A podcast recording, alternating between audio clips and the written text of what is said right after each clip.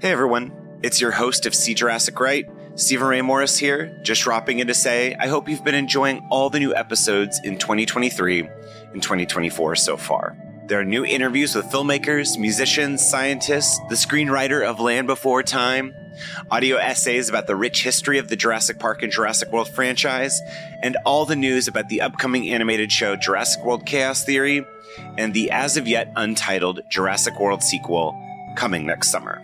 I really need your help supporting the show right now, and you can do that by leaving a tip and or giving a monthly follow on Patreon, patreon.com slash Jurassic Right. There are $1 and $5 tiers, but more is coming. Sharing the show, giving five-star reviews in Apple Podcasts, and liking and commenting on social at Steven Ray Morris on Instagram and Twitter goes a long way to help boosting the show's visibility again online in this new era. I'm an independent podcaster, and your support is so important and means the world to me in keeping this podcast running. Link to the Patreon is in the show notes. Hold on to your butts. Thank you. And now on to the show.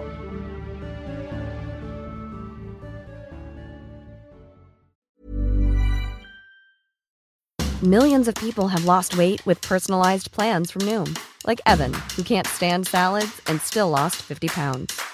Salads, generally, for most people, are the easy button, right? For me, that wasn't an option. I never really was a salad guy. That's just not who I am. But Noom worked for me. Get your personalized plan today at Noom.com. Real Noom user compensated to provide their story. In four weeks, the typical Noom user can expect to lose one to two pounds per week. Individual results may vary.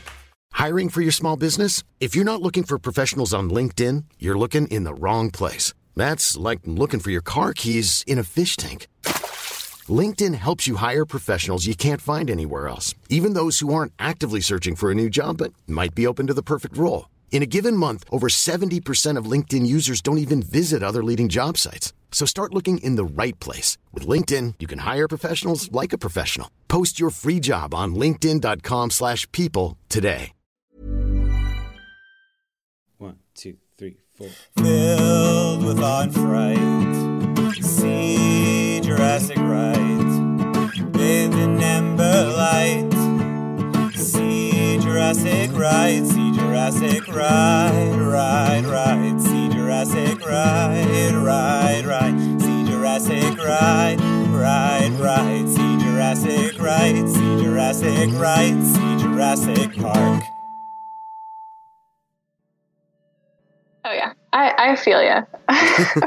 Thanks, Ellen, for wanting to chat with me. You're a real scientist. I'm a sign. I'm a artistic scientist, as uh my grandfather put it back when I was oh six or seven, seven probably I think is when I got my first compound microscope.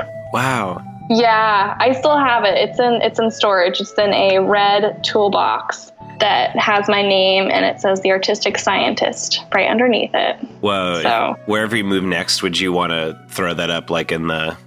In, I, I'm, Oh, yeah. I'm trying to think of like, uh, not a, what's the right word for it? I just feel like everyone, I feel like our age has like in their apartment, like one shelf that's kind of devoted to like knickknacks or like cool things that, you know, mean something, you know, put photos and stuff like that too. Yeah, no, I would for sure put it somewhere where Oiric cannot get to it Oh, and yeah. then take it out as often as I can. There's prepared slides that go with it, and I used to put my pet snail Shelly under like under the microscope and look at her Whoa. when I yeah, it was a really small like a garden snail that I found and I had her for 4 months before she passed away and then Oh. we had a funeral for her. For Shelly the snail, R.I.P. Yeah, I know, poor Shelly. Yeah, I know. I mean, I'm holding your your zine in my hands, illustrating the evolutionary role of ionotropic glutamate receptors through chemo chemosensation of neural signaling in the symbiotic sea anemone. Oh God, anemone X. You're you're just totally la- holding in your laughter right now. I'm assuming uh, uh, Ex- Exia patasia pallida. Nope. Very close. so, my dissertation work has been characterizing a family of protein receptors. So, it's you know like everything that our bodies are made out of. It's a protein, and it tends to it's a receptor because it has a little what's called a domain. So, a little part of the protein that faces outward toward the extracellular, so outside the cell, and that's what makes the receptor. And it's ionotropic glutamate, so it's an ion channel, which is the ionotropic, and glutamate is what it responds to. But these um, proteins also will connect to other particles or ligands in the environment besides glutamate. Um, and yeah, so it's they're chemosensory because glutamate and similar particles or ligands are chemicals. Um, so it's chemosensation or chemical sensory Oh. um, proteins. So how did you get? Because you just you just finished, correct? You, your dissertation. yeah, I just defended my dissertation two weeks ago. Oh, defended. I love that. yes, yeah, it's it was a defense. It was really nice. My parents came out and I had like a full room and a lot of my Miami family who adopted me when I moved down here. Um, they came to see me present my work and I gave them all a zine for coming. And yeah, so I got to stand up there and I talked to everyone, including my committee, for just under an hour. And I had everyone asked me questions. And then we had the private um, closed door defense with my committee um, and myself, where they asked me questions and I had to make, they had to make sure that I knew what I was talking about. And then after that, they're like, okay, we'll call you back in. You know, you have some revisions to make on your dissertation, the written part of your dissertation, but you are a doctor. Congratulations. Thank you. Yeah, it's, it's a weird experience. It's, it's pretty surreal. I feel like a scientist. I don't quite feel like a doctor yet. I think that will come with time. I mean, that just reminded me, just you know, uh, just because I feel like on ologies when Alie Ward is talking to scientists, it's almost like she's like doctors, you know, so and so, and they're like, what? And it's like, oh yeah, I guess that's a thing now. It's like, it's it's funny that there's almost like a. I guess myself as just a non-scientist, it's almost. I think maybe it's easy for us to assume that that being a scientist means that you like have it all figured out in a way. I guess I don't know. Oh yeah. No, I think I think being a scientist, especially if you decide to pursue graduate work or if you know you go into research, more of teaching you what you don't know and that we really don't know a lot. And it's about asking the questions and kind of building on our knowledge so we can ask further questions. Ooh, Yeah, that's that's a lot of what it's about. I mean, you going through the um, PhD or like any graduate program, you have something which is called a comprehensive or a qualifying exam, and then you also have to do a proposal for your research. And in the process of doing both of those um, different steps, you have to figure out that you really don't know anything. um, I really like that as a as a way to kind of frame this episode, or at least part of the conversation that involves uh, if we can actually bring dinosaurs back, or if everything in Jurassic Park is a bunch of magic disguised as scientist mumbo jumbo. But I guess I first wanted to ask, how did you get to the point where you are talking about the evolutionary role of ionic glutamate receptors through? I'm not going to say the whole thing again, but. You know, you iGluRs, that's what we call them for short. iGluRs. iGluRs. Yeah. Okay, awesome. How did you get there? Like, how did from getting your first microscope to you know being up there and defending your dissertation? Because you've contributed to See Jurassic right before writing in and stuff and calling in and everything, which has been so lovely and amazing. And I know Jurassic Park played a little role in in some of that, besides the microscope. Oh, thank you. Yeah. So I would say, you know, Jurassic Park has really played a big role, especially with Ellie Sattler. I mean, there are some similarities between uh, between us because my name's Ellen and her name's Ellen, and although she goes by Ellie, and then we're both blonde, and I have so many photos of myself wearing. I mean, besides when I've dressed up like her, wearing my hiking boots and like shorts and running around the dirt. I really think, you know, I was very fortunate to grow up in Oregon, and my family was really big on giving us all the opportunities to be able to be outside, especially like during the summer and the winter. And so I grew up quite a bit like a tomboy, and I would bond a lot with my dad over being outside and also like those Saturday afternoons when it's pouring outside and it's an Oregon winter or fall day and Jurassic Park is playing as a rerun on TNT or something. Because I was only a toddler when uh, Jurassic Park came out itself, so I didn't see it in theaters. Uh, But yeah, I know. But I remember like often my dad and I would watch, you know, movies and a lot of times, you know, they're they're action movies or something like that. But I really loved science fiction and fantasy when I was growing up. So I'm sure he probably remembers me waking him up from his naps, going like, "Oh, what's happening? Like, what's happening next?" and there's like a few scenes that really stuck out to me. You know, I think when the because they're brachiosaurs, right? Yes. when the brachiosaurs, when they first see them, like I remember that. Like I don't even remember the actual first scenes of the movie from when I was younger. What I remember mostly is them being on the island and seeing the dinosaurs and interacting with them. And so I would definitely say having a, you know, a female who is out there and really kicking ass and saving people was awesome because I, you know, she was off by herself. Like she and Grant weren't really together most of the time. So Ellie really inspired me in that way. And then I also had the opportunity to go to Hawaii when I was pretty young. Okay. And my parents, yeah, my parents really loved it out there. So, um, I got to a point where I was old enough to, you know, go kind of snorkel and we were on um, a catamaran called the Sea Smoke, which you get this whole cool spiel when you go on the Sea Smoke because it used to be owned by James Arness of Gunsmoke. Oh, wow. yeah, who's the actor. So you get this whole spiel. But I remember my favorite time that we went out there, there was a marine biologist named Brooke from Arkansas.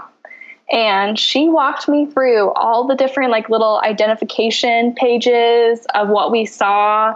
And I would pick up, like, lipstick sea urchin tests. So, like, the skeleton, like that circular skeleton that you kind of can find underneath the water, and their spines. And I would ask all the questions I could. And I was really into diving down and getting closer and being able to see everything underwater.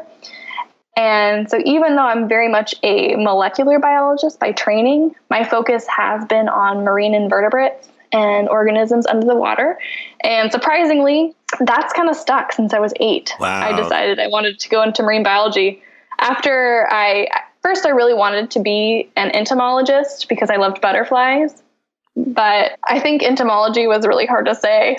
And I remember I remember trying my hardest to get that word to memory when I was really young, but it, it didn't stick as much as marine biology did. And and then yeah, and then I ended up going into molecular biology and learning all about genetics and a lot of work in the bench, so not so much work in the field, but still getting to go out there because I have the skills. Um, and my lab has allowed me to join them outside in the water. And yeah, and diving, I've been down to the um, Aquarius, which is the underwater lab that's out of the Keys. Right now, NASA is using it. They use Aquarius for their NEEMO missions where they do like um, extreme environment training for Mars and things like that. Wow. So, yeah, yeah, it's really intense.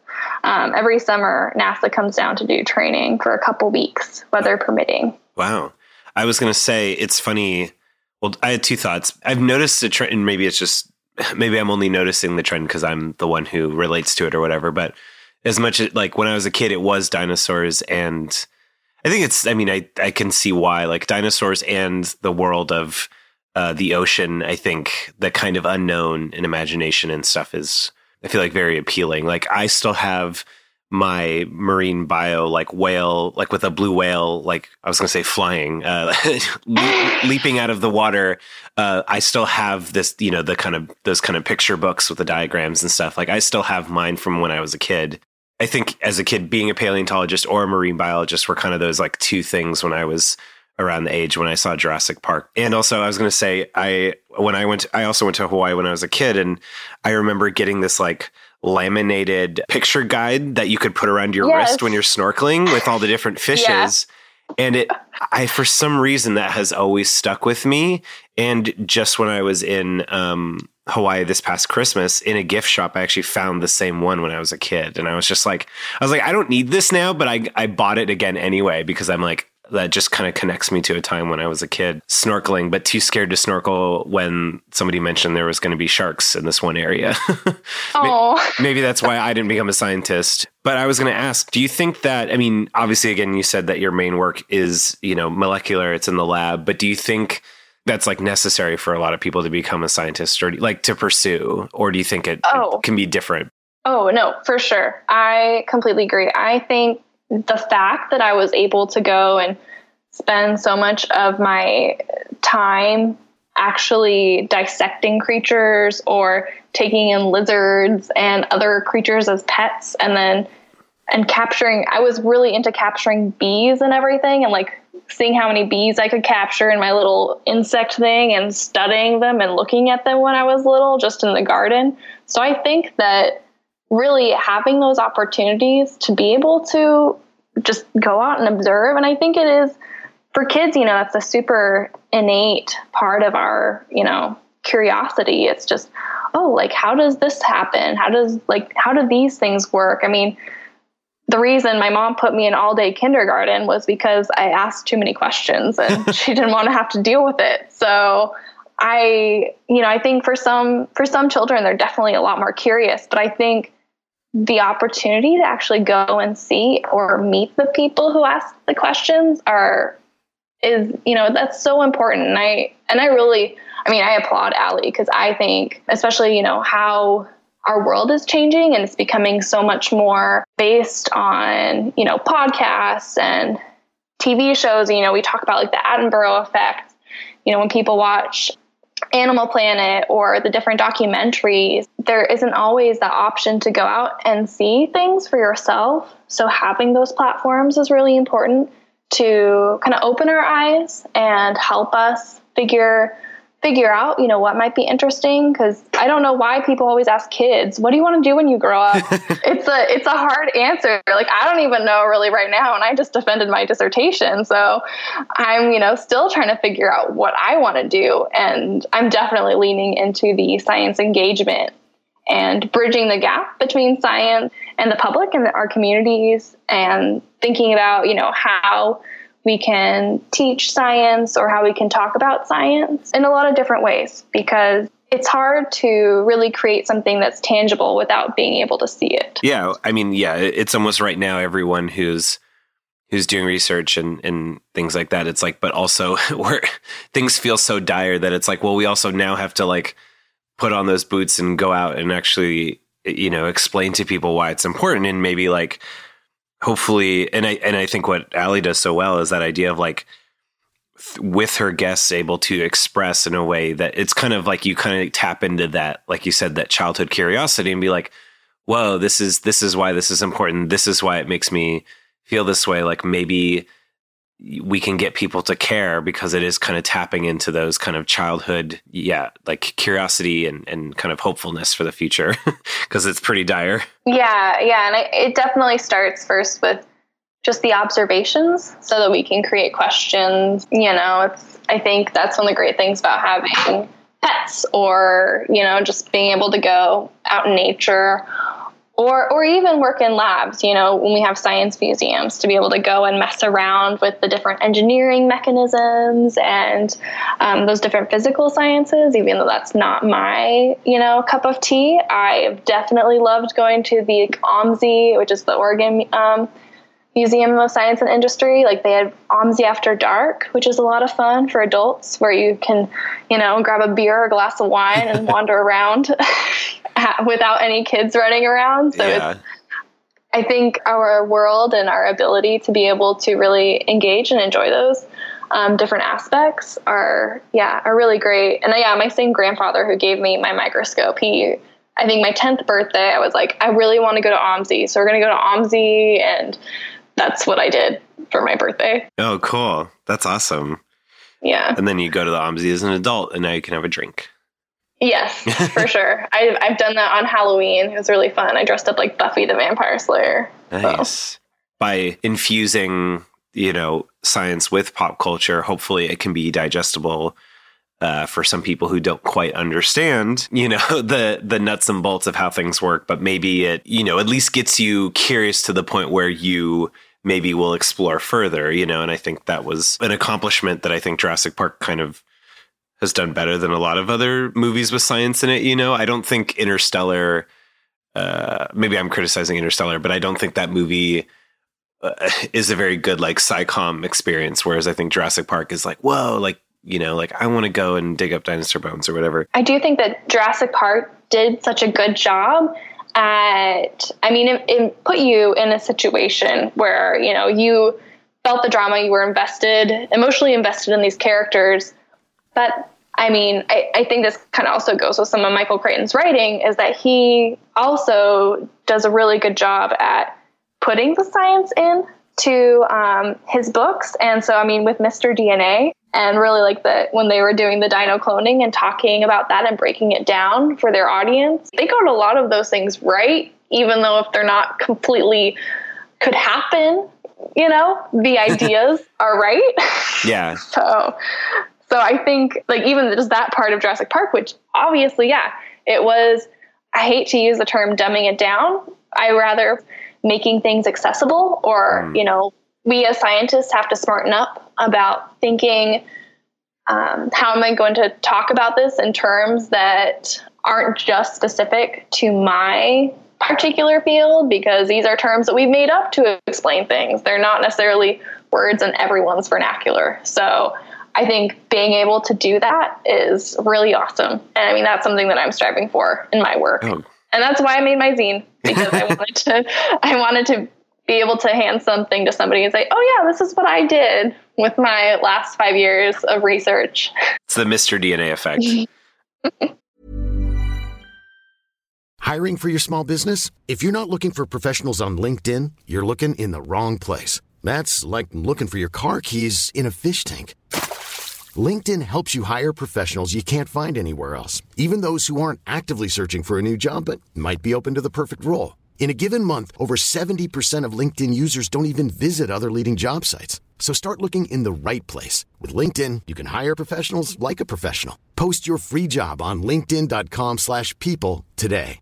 Planning for your next trip?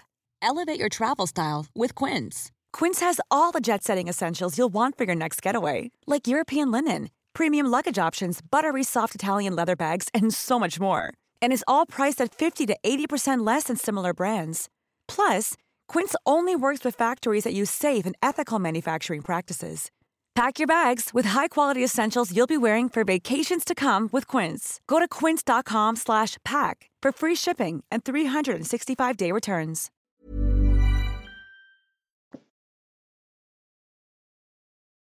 I mean, I feel like this is this is the perfect time to dive in. So I took IB Bio in high school, and for our final project, I of course wanted to do, you know, is Jurassic Park like? Can you bring back a dinosaur? Like that was like obviously, and I I wish I had the name of the book. Uh, I don't even know if it's in print anymore, but it came out around like probably after the Lost World came out, I think in like 97, 98.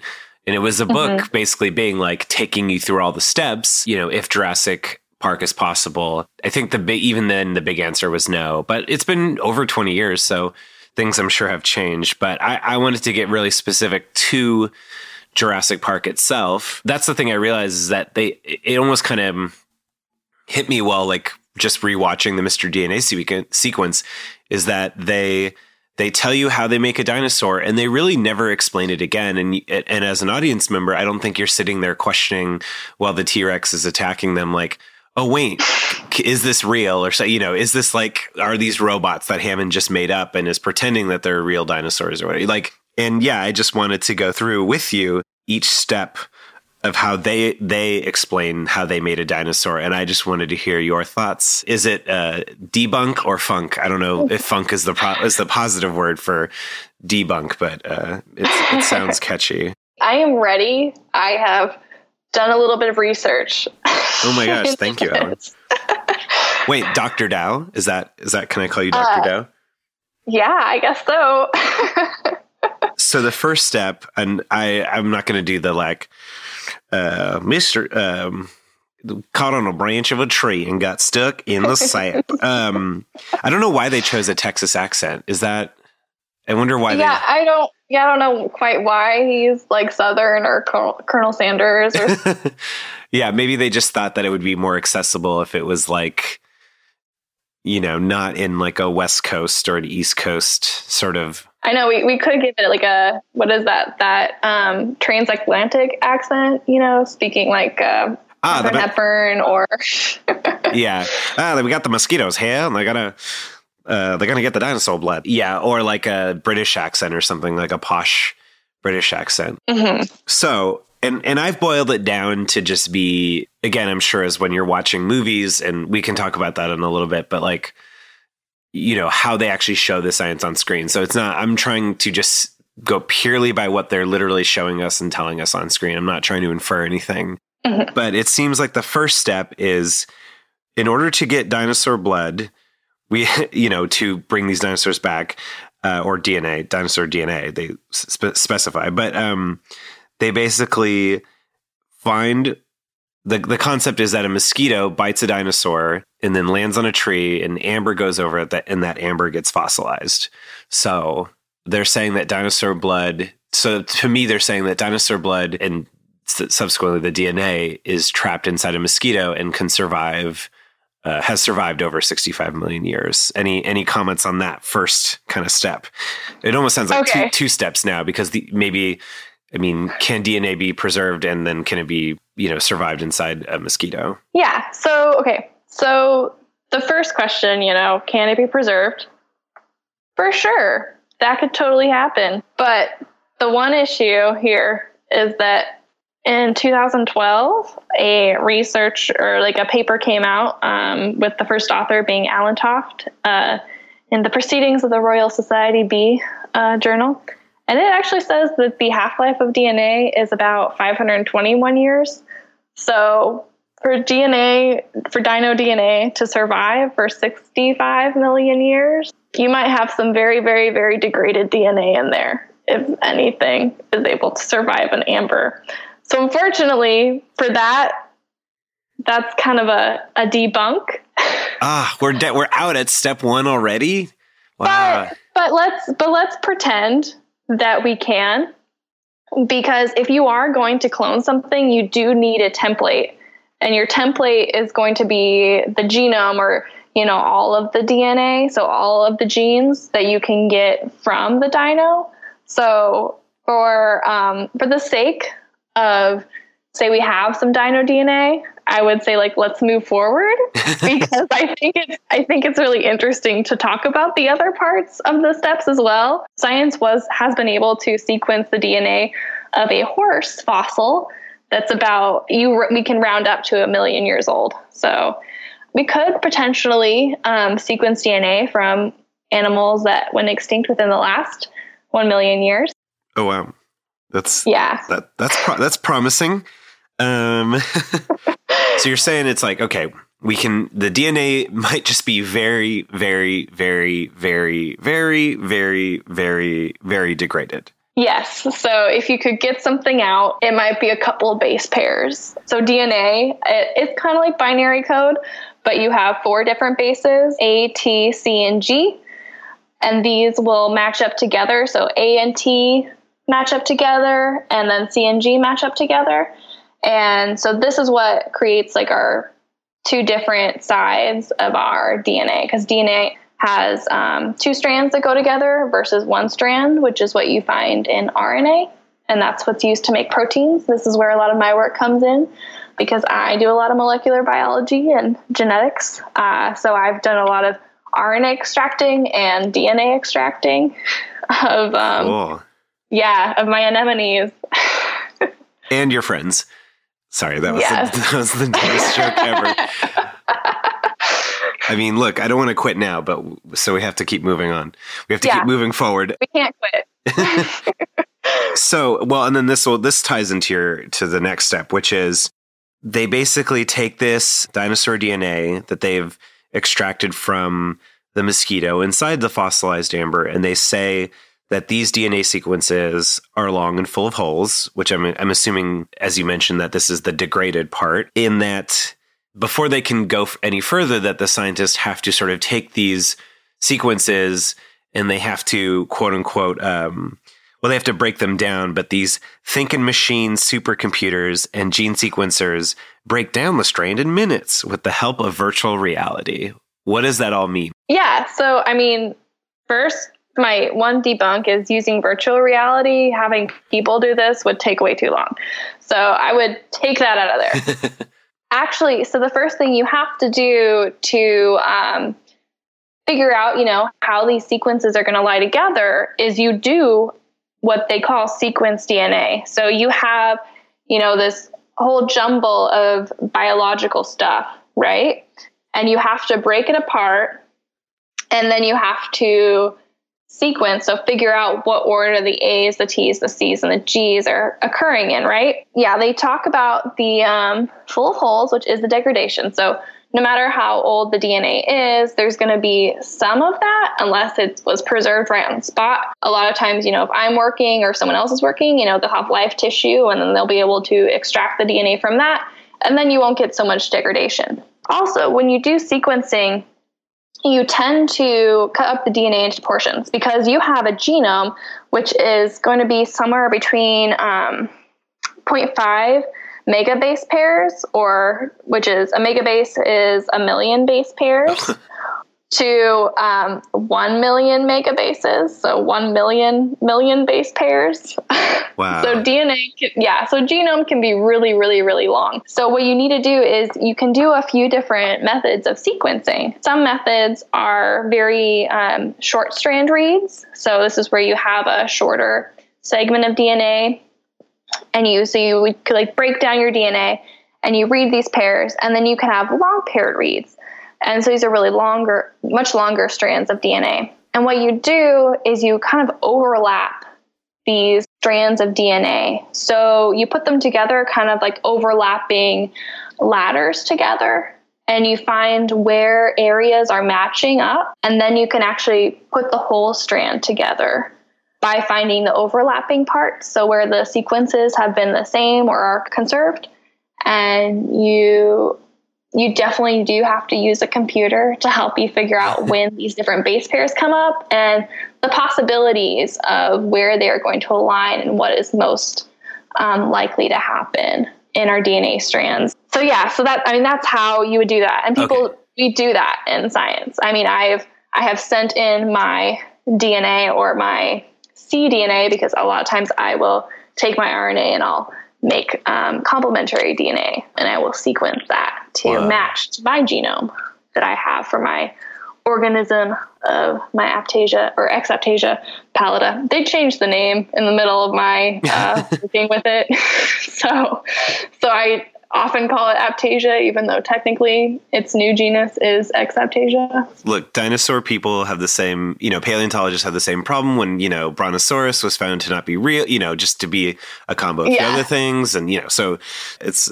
not quite the same, but, you know, it's, you got the catchy name and then you, you have to, you know, change it in between. It's frustrating, I'm sure. I, yeah, I know it's it's awful, but science moves forward, and we keep figuring out new stuff, and we have to roll with it. That's yeah, no, that's very true. And then some more context for when you're breaking down these sequences.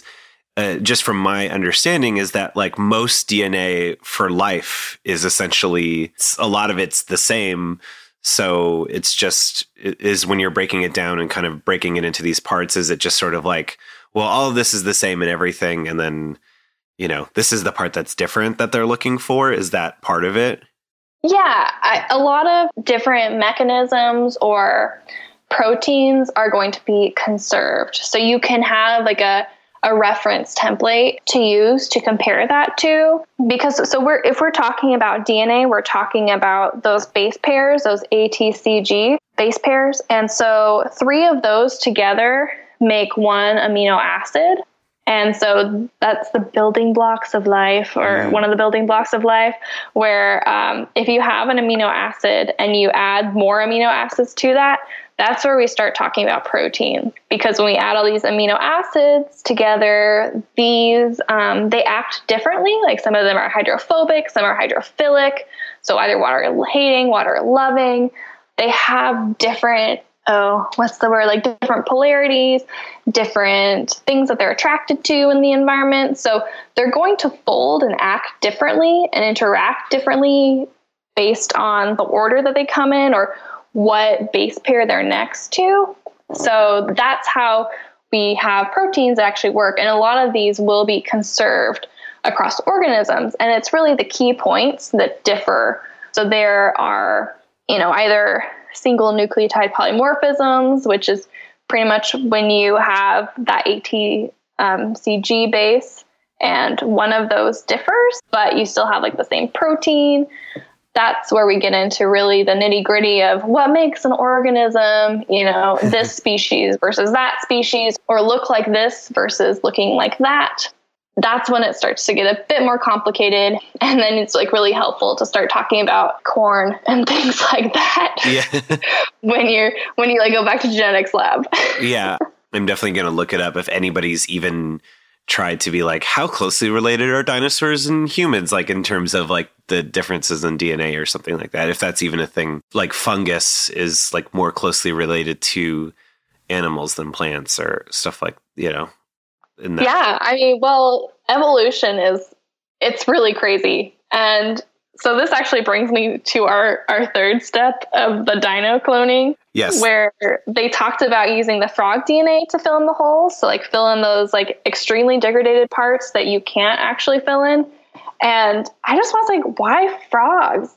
why not use birds if they're more closely related? Yeah, I wonder if at the time, yeah, because that is the yeah the third step. Use the complete DNA of a frog to fill in the holes in the whew, code. Or no, he says food afterwards. Anyway, yeah, I wonder as far as you know cinematic and you know film language and stuff goes. I wonder if they just kind of were trying to break down I, because I believe in the. Uh, have you read the Jurassic Park book? I have, but it's been a while. I read I read both Jurassic Park and The Lost World. Oh, awesome! Yeah, I feel yeah. like maybe in the original book there was a bigger reason for it, and sort of to just kind of pare it down. So. Actually, I, I do have a theory about this, oh, and cool. I think some of it kind of comes from what I've read. Is that it's I think it's more of a plot point Oh, oh. Because we we have frogs that can switch sexes. Yeah. Of course. You're right. You're right. 100%. I mean, you, you have fish as well that can switch sexes and other organisms. You know, I think it's parrotfish. Like, you know, there's a, uh, you know, like they'll have like one, I don't know if it's one female or one male, and then like a whole bunch of the other sex that tend to swim around. And then when that one dies, one of the biggest one will turn into the um, next sex. So I think I think Crichton used it a little bit more of as a plot point with the frogs. And then also I, I did read something about how like Grant really wouldn't know that dinosaurs need um, movement, like won't see, you know, you if you unless you move. And that's also a bit more of a frog trait. Is some of them work more off of movement based sight. Ah, okay. I didn't I didn't know that. That's interesting. Cuz that well cuz that's my question is can you use has this been done, I guess is my question. Has somebody not to dinosaurs obviously, but has somebody taken DNA from another animal and like patched up another has somebody patched up a DNA yes. sequence across species? Uh I I have. Whoa. Yeah. So what we do, and if you um, want to study a particular gene, so you know the gene codes for the RNA that codes for the protein, what you can do is you can take a bacteria cell and you can insert your DNA into a plasmid, which is a circular strand of DNA, and you know all of the different codes that are within that plasmid. So what each little part codes for, and so you can break it in a certain spot put your strand of DNA into that one, seal it back up, and then put it into a bacteria cell. Wow. And then you can grow up the bacteria cell and then actually extract the plasmid if you want to um, increase the amount uh, genetic code for that particular gene that you're interested in. So this is something I've done. It's a really quick and like kind of like a fast and dirty way to produce a lot of material, so genetic material that you want to isolate. And it kind of goes hand in hand with um, PCR, which is polymerase chain reaction, which is where you actually add the enzymes and all of your raw materials, like your base pairs and everything, into a tube, and you can exponentially create more of that same genetic code that you used as your template within there. Wow. So, yeah, there's a lot of different ways to do this. And yeah, using bacterial cloning is one of the easiest ways to increase genetic material for only like certain amounts. Like I've I've only cloned around uh, three to seven hundred base pairs. So I haven't not too long, or I, I guess they're kilobases. So three thousand to seven thousand, Wow. or somewhere around there. Yeah, for my different genes that I've worked with. You have created life. I'm just I have. I have. You have to get certified, and I had to have um, the department sign off on that I could do these different things. Like there's checks and balances, and you have to dispose of everything very carefully because we use E. coli cells. So yeah, Wow, that that really is very Crichtony to me. Like kind of the nuts and bolts of, you know, like again cuz you know, Jurassic Park the movie can only really go into this, but I could totally see Crichton going into as far as like explaining the science of like the committees that are involved in approving yeah, your like a scientist's ability to like that's stuff that just we never really think about. It's just it's just I just I think people assume or I just assume you're like going in and just squirting this stuff into a into a test tube and then out pops, you know, the things that you need. yeah. Oh, pretty much that's how it is. It is a little bit magical, which is funny because I mean you don't really think about that when you're being trained at the bench and you're like, okay, so this is how this works and this is how this works. But yeah, a lot of people just I mean, you're not going to think about it if you don't have to do it. So yeah. it's really cool to be able to say, oh, no, yeah, you actually can do this. yeah, and I just wonder how what was the approval for well, I mean, I'm sure that I'm sure that there was a, Uh, I think I think there was some under the radar or some paying people off that happened to get Jurassic Park rolling. Oh, yeah, no, that makes sense. As far as our, adva- I mean, because obviously Jurassic Park, it- it's set in 1993, and they were probably doing this stuff. I think with Fallen Kingdom, they had been, you know, doing it for probably maybe half a decade even before they perfected it in Jurassic Park.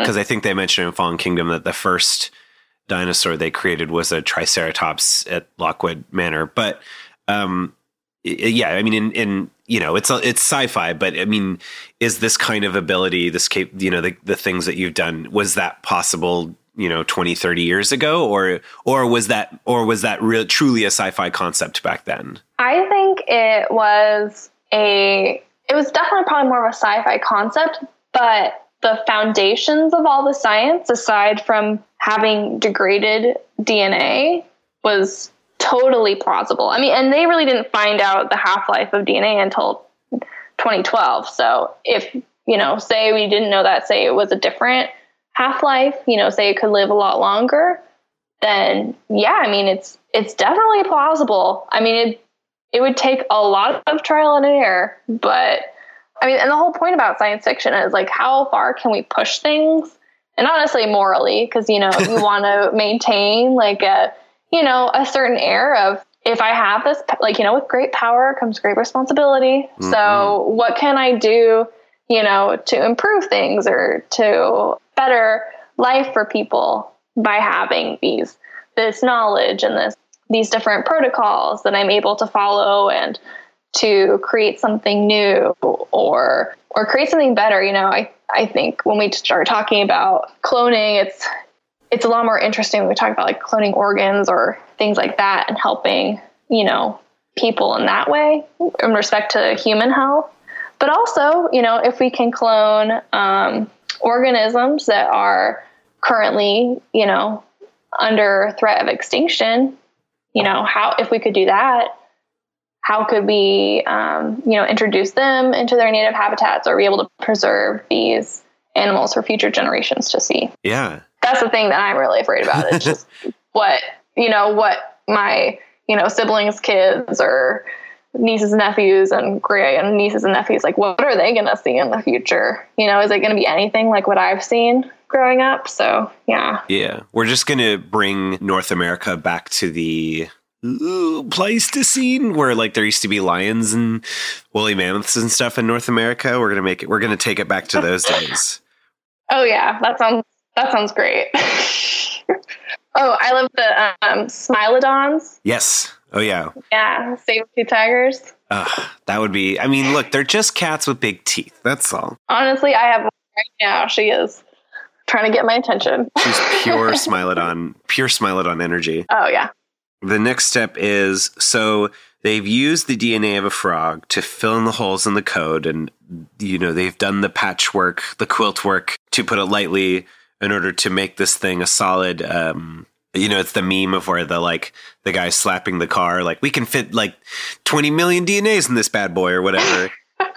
so I mean, you know, fundamentally, the next step that they show in the movie is bingo, dino DNA. Like they basically all they have to do is just take this DNA and just um, and you know this is where they move to a more visual, you know, visual kind of explanation, which is basically it just shows them injecting ostrich eggs with dinosaur DNA. Yeah. Which I mean, yes, actually. So Wow. part of my work, and I wasn't able to do this unfortunately, but in my case, to study my particular proteins, I was going to use frog eggs and I was going to inject either the um, messenger RNA, which can be translated into protein, or um, DNA and then like the proper um, materials to create RNA and the DNA into frog eggs to then express or to like actually have the protein that I was interested in studying. In this way, you know, think about it, you you have a cell that has all the nutrients and whatnot that you need. And if you put the code in there, that cell will start to act like the genetic information that is in there. And mm-hmm. essentially, an egg is a single cell, right? Oh, it's just one big, or not big, or in the in the dinosaur's case, using an ostrich egg. Yeah, yeah. So, I mean, I don't quite know the mechanics of how ostrich eggs work, but I mean, if you think about it too, like with the chicken egg, like you know, if you crack open a chicken egg and there's the yolk in there, like that's all like the nutrients and stuff. But that's at one point in time, like that's that's a single cell. Whoa. that everything's just going to divide a lot and a lot and a lot keep dividing until you have a chicken in there that will hatch out and and i mean cells so within each cell you have all the same genetic code which is the genome and why we have like skin versus eyeballs versus hair you know versus like our liver and our lungs that's all about cell differentiation. So this is when our cells start to express different proteins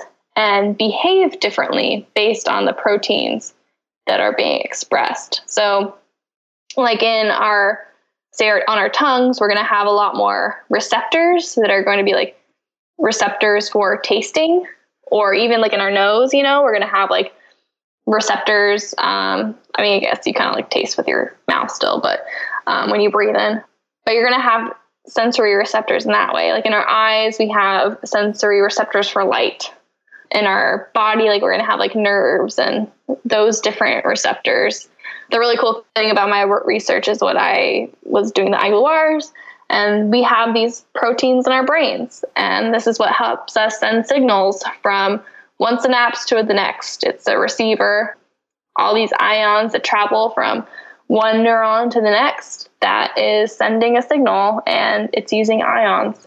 So theoretically, yeah, that if you had the whole genomic information, all the genetic information to make a dino, and if you had an egg that would functionally work to express it and to create a new dinosaur, I mean, you just have to make sure all the machinery is there and then you can start expressing like you need like to make sure all like you have like all your mitotic information correct. But if you are able to have that, then essentially, yeah, you could have like this bird dino baby. Um, I know. I'm just imagining like them injecting, that's the part that I'm curious about is more of like, is it just like an egg filled with mush and then the DNA and they inject the DNA and then it just slowly transforms into a dinosaur? Or is it like an ostrich embryo that like that just shows my my ignorance about how life forms from Yeah, from nothing yeah, no. to you know being born. So I think if you, because it would be tricky, so you'd have to inject, like, instead of just, so I believe like birds are similar to, you know, how we are. We are diploid organisms. So what makes us us is, you know, we have like half of our father's DNA, half of our mom's DNA. That's like when the sperm and the egg meet. So if you are thinking about, you know, we have the mother who's an egg, father with a sperm. Those are two haploids. Put them together, you have a diploid. So if you think about with our ostrich egg, if we are going to have an organism, we'd have to make sure there's no ostrich genetic information in there, and then purely just put in the dino DNA. And we could do that by like degrading the current DNA with like an enzyme, so breaking everything up or extracting it and then putting in our own dinosaur information. And as long as we have like a blank slate of a cell, then you could actually it seem more plausible. I don't know about the exact mechanics though, about how you would do that, but you could you could definitely I, I can see injecting DNA Yeah. into a cell. So that's that's plausible. I'm just imagining just like a it's like around Christmas when I would shake up my Christmas presents and it'd be like, is this a box of Legos, you know? And it's like the ostrich egg is they just like squirt in a bunch of DNA and it's just like they just shake it around like it's a cocktail. it's like, uh, I don't know how this literally works, but it seems again, this is the point in which in this sequence it kind of just now in Jurassic Park, they sort of like, here's the mechanics to get to the fact that we can work with dinosaur DNA, and then it's sort of you know, like it's very I mean, what's so funny, and I don't know if you if this is a part that you enjoy, but I love the idea that when Dr. Sattler and Dr. Grant and, and Malcolm are all very much like, wait, how do we, what, you know, we want to see the mitosis. And it's like Hammond is putting on a show for them to kind of gloss over this, you know, he's glossing over these steps very lightly, even in the world of Jurassic Park, because this might be a tour that, you know, regular people are, you know, non, non scientists are, are going on this tour. You know, this is me visiting Jurassic Park. But of course, because they're scientists and they, they want to know how things work, it's like, what I love about that sequence, and to me, what makes it really funny and believable is that like they're not just happy, like they can't settle for this this kind of explanation. They want to know the nitty gritty as well. Oh yeah, for sure. I mean, I I loved that. I really appreciated that they're like, just wait, like what? Um, because they, yeah, they understand, and it's also, I mean, for them, it kind of taps into their childlike wonder when they're just like, I cannot believe that this is actually happening. Like, please reason with my scientific brain about how this is happening. Yeah, and they literally they they literally stop the middle. It's like getting off in the middle of haunted mansion. Like they literally get off the ride because they're so curious and so just need to know how this. You know, they want to know. They want to dig deeper. Uh, sorry for the. I'm gonna keep making puns. That was a great pun. Thank you. but uh, they're not willing to accept the, the the surface layer explanation. They want to dig deeper. I, I, I thought the way Spielberg did that whole sequence felt very, you know, as relatable as far as you know that goes and stuff, and making it and and it kind of is a good way of like making us believe and, and kind of accept it, but also know that there are still questions out there. Yeah, and you don't want to lose your audience. So he definitely had to keep it moving versus, you know, really staying on anything that was like too scientific. Um, because I think Crichton does go a little bit more into parts of that. But yeah, I mean, it's it's a film. Yeah. It's a science fiction film. Like you, kind of just have to take things for how they are, Yeah. not reality. it's not like in this movie, like even when people are being dinosaur, like eaten by dinosaurs, it's not like Malcolm is being like, "This is not possible. You weren't able to. D- dinosaur DNA would be too de- degraded. What is this? You know, like no, yeah no we that this is a parallel universe where dna just happens to stick around for a lot longer and they have a lot more technological advances yes, exactly. Well, and then again, next it's you know it's the South Park uh, underpants gnomes. You know, steal underpants. Step two, step three, profit. It's so then the next step a baby dinosaur hatches. Boom, we did it. Yeah. I'm I I'm gonna say we're especially with the velociraptors, we're just gonna have to throw them in with a bunch of cats and have the cats teach them on how to be dinosaurs. Aw, I want Blue to have a cat friend. Yeah. Well, I mean, I think I definitely tweeted that velociraptors are like the cats of, you know, the dinosaurs because based on my experience with my own cat, No, they're very is a ferocious beast. yeah, they're very. I feel like Blue is definitely modeled after like the behaviors. I feel like are very very cat like. yeah, very cat like. Just curious, but also like, I'm to do my own thing because I don't really care about but I do kind of care about you, but I still have my own agenda. So, Yeah, it, dinosaurs are fiercely independent, uh, or at least the the theropod predators are um, that we've seen. yeah. I guess at this point now, I think my assumption is going to be that they've made it this far. So if we can inject, if we can, you know, inject DNA into dinosaur DNA into a cell, and then it doesn't have, you know, any DNA from anything else from the original source, then we can theoretically grow and hatch a baby dinosaur that comes out all looking cute, but also covered in gross little like mucusy stuff and things around it. Uh-huh. That's how that's how all living creatures come out with mucusy stuff around them, unfortunately. They don't just. It's not like the Spice the Spice World movie where like the baby pops out perfectly clean. no, unfortunately not. You gotta have to like rub that stuff off. If they can get through these steps, then then that is just it, that's almost the easy part at that point, or maybe not easy, but Uh, yeah, I mean, well, you I mean, you're just gonna have to. I mean, with any like baby creature, they're gonna need something to look up to as like a parent or whatever. You know, give the Velociraptor babies to a cat. You know, just make sure they're nice and fed, and um, you know, I guess we could, Stegosauruses could go to like dogs or oh, I don't know. I see them as A cow. little puppy or Oh. cows. Yeah. yeah. I mean, at this point, it's it's kind of like a done deal, I, and then it's not the last step, but it's it's kind of in the movie. It's kind of the only other. Again, we talked about how these scientists are, you know, our char- our favorite our favorite characters. They're they're questioning it, you know, but ultimately it's not questioned too much because, like you're saying, you want to keep the narrative going. But they still have this one qualifying moment where you know Doctor Wu says that all the all the dinosaurs are female because that all animals I think he says animals or just all living creatures or I forget what the exact saying is, but that all animals are inherently female um, as far as gender goes, and they basically deny them a hormone at a particular stage in their embryonic development to make the male. And so I guess my question is is it a hormone? Is it, it can you actually deny certain things like that? Like can you deny you can you control the development like that?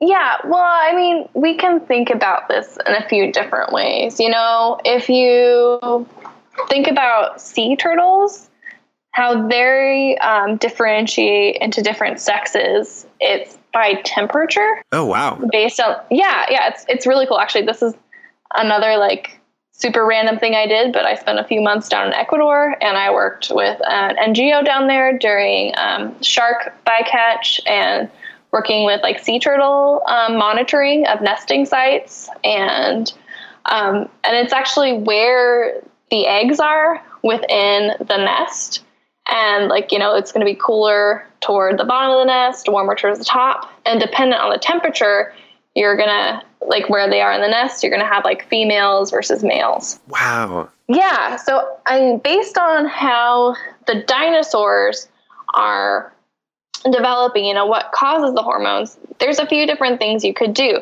So because we're we are theoretically here just putting in the whole genome versus you know for us humans we have an x and a y chromosome or you know xx xy and then there's a whole bunch of other combinations in between. If our dividing doesn't quite go right within our gametes so those are like our eggs and our sperm in our dinosaurs what we could do to select for females is it could be a temperature based thing because they are i mean I guess they're more closely related to birds. So I'm not quite sure how birds differentiate their sexes. But one of the things that you can do to um, affect how proteins are expressed. And so in here, like we have our hormones, which are like steroids and such.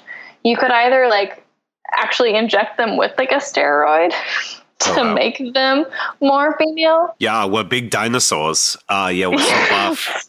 anyway, sorry, that was a dumb joke. And you can also work with like microRNAs or other targeting features that can break down the protein before they become protein. So you could target the um, the RNA or like the mRNA before it has a chance. So that's kind of like gene therapy, I guess, is a way that they you could do it. But I mean, we're talking about eggs.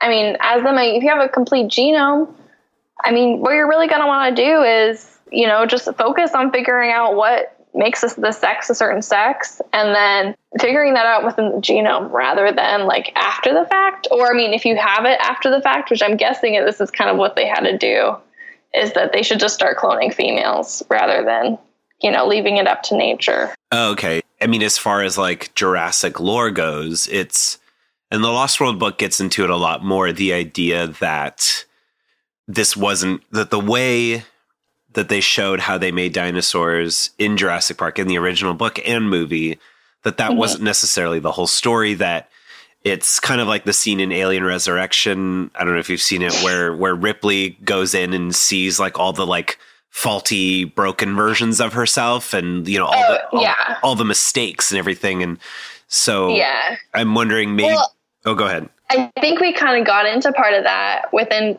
and I don't know if it was in the first Jurassic Park. No, it wasn't within the first, but definitely I think within the third. Remember, they were kind of like going through that room with all like the different like preserved Yes, yes. like raptors. yeah, that was Jurassic Park three. Yeah, and like the one was like hiding behind, like where they're like, oh, it's just like in the liquid, you know, it's preserved, but it wasn't. Yeah, I can only imagine that it was there was probably yeah a lot of Frankenstein's monster stuff going on beforehand. Because yeah, because I mean science is not pretty all the time, especially if you're talking about I mean in Malcolm's word of like playing God and you know having control over an organism and how it's developing and what its makeup is. It's you it's something that's extinct, so you don't have the complete information and you're kind of playing Russian roulette with is this going to work? nope. Okay, is this going to work? So yeah, so that's like a definitely a scary thing. I'm sure they had to do a lot of troubleshooting yeah, to put it nicely. yeah. Well, and yeah. figure that out. Well, and like you said, it's like if they have the entire sequence, they maybe they don't need to deny. You know, they don't need to do the gene therapy. They could, or like maybe they they tried both steps or something, and maybe at some point in that world, they were like, oh, let's just do it during the you know the embryo stage when we're you know growing out of the ostrich egg, or maybe we're going to do it at the like DNA level and Yeah. maybe there's like budgetary reasons why they're doing one thing over the other or something, you know? Oh, for sure. I mean, some things are definitely a lot cheaper in molecular biology than others. Yeah, if you can do it like the cheaper, easier way, and that seems to work fine, then that works. I mean, yeah, it could just be like when they're injecting with the DNA and they see that there's division happening, then they, you know, inject whatever hormones they're wanting to be upregulated versus not. Yeah, they're like, uh, Hammond, like Wu's like, look, we need more of a budget for this. And Hammond's like, no, we got to spend it on the merchandise. Then we can afford, you know. Yeah, we gotta buy all that ice cream. What about that Chilean sea bass? Oh, yeah, 100%. Talking about the responsibility of science and cinema. Uh, and I don't know, for you, for you, as far as like, I don't know if there's camps, but I think you mentioned earlier, you know, it's like it's a movie, so you still got to kind of keep it accessible and stuff. And as somebody who is passionate about SciComm and kind of wanting to make things accessible, like for you, where like where does Jurassic Park fall on this scale? Is it irresponsible like medical shows where it's just like, oh, a defibrillator doesn't really do that, versus like, well, this is just dinosaurs, so it's fine if you kind of, you know, fudge it a bit. I think in this case, it's totally fine that it fudged it a bit. They fudged it because for Jurassic Park, like they have seriously inspired a lot of scientists for this era. And I think just like with the oceans, with dinosaurs, there's so much mystery and just the unknown possibilities that in this world they had the opportunity to kind of explore this and you see Hammond and you know and Ellie and Grant and even kind of Malcolm like giddy with joy about seeing these things that they never thought they would ever be able to see. So even though, you know, in our world here, yeah, that's pretty irresponsible and I would not clone a dinosaur, to have it in this cinematic universe, it's amazing. And with the music and you know each time it swells and when you see the brachiosaurus like i would not change jurassic park at all and as you know a sci-fi movie from 1993 it's better than a lot of sci-fi movies that are coming out these days. I love that. You're like look we're not going to be in danger of people with like backyard uh, gene sequencing kits like making raptors on the black market or something like that. Yeah, no. I mean, if anyone actually knows how to do that, that would I would be really interested in, in knowing just to understand how they're actually doing that. But yeah, it's a very inspiring film. It's an action film. There's, you know, there's drama. There's, you know, a kick-ass independent female. Actually, two kick-ass independent yep. females. I mean, Lex really comes to the rescue at the end because she's a hacker. Yeah. Um, you know, and she's really and Girl Code is really becoming, you know, like the girls who code and um, having like women as computer scientists and computer engineers is really exploding right now. Oh wow, this has been so awesome. Thank you so much. Yeah, this is this was so great. I really appreciate you going through all the steps. It's like a game show almost or something, you know. Can you yeah. make a dinosaur, you know? So I, Yes, unfortunately, no. Yeah. But the idea is really cool. Yeah. And there's a lot of good science behind it. Thanks everyone again for listening. Thank you again to my wonderful guest, Ellen G. Dow. She's amazing. Why don't you give her a follow at Ellen G. Dow on Twitter or X or whatever. And uh, Ellen Grace with three R's on three R's? Yes, three R's. I am wearing my glasses. Uh, with three R's on Instagram. Again, put it in the show notes. Please follow See Jurassic Right on Patreon. You can support me there. Uh, that would be so wonderful, um, especially as we're going back, get going back, getting back, getting back into the swing of things. And you can always follow me at Steven Ray Morris on all the things, SJR Pod, See Jurassic Right. And until next time, hold on to your butts. I'll see you again soon.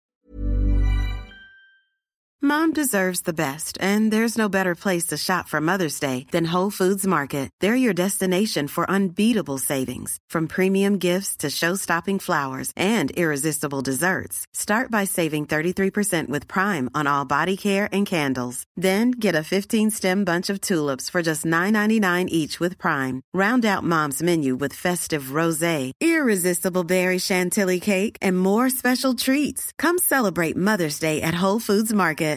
Imagine the softest sheets you've ever felt. Now imagine them getting even softer over time. That's what you'll feel with Boll and Branch's organic cotton sheets. In a recent customer survey, 96% replied that Boll and Branch sheets get softer with every wash. Start getting your best night's sleep in these sheets that get softer and softer for years to come. Try their sheets with a 30-night guarantee. Plus, get 15% off your first order at bollandbranch.com. Code BUTTERY. Exclusions apply. See site for details.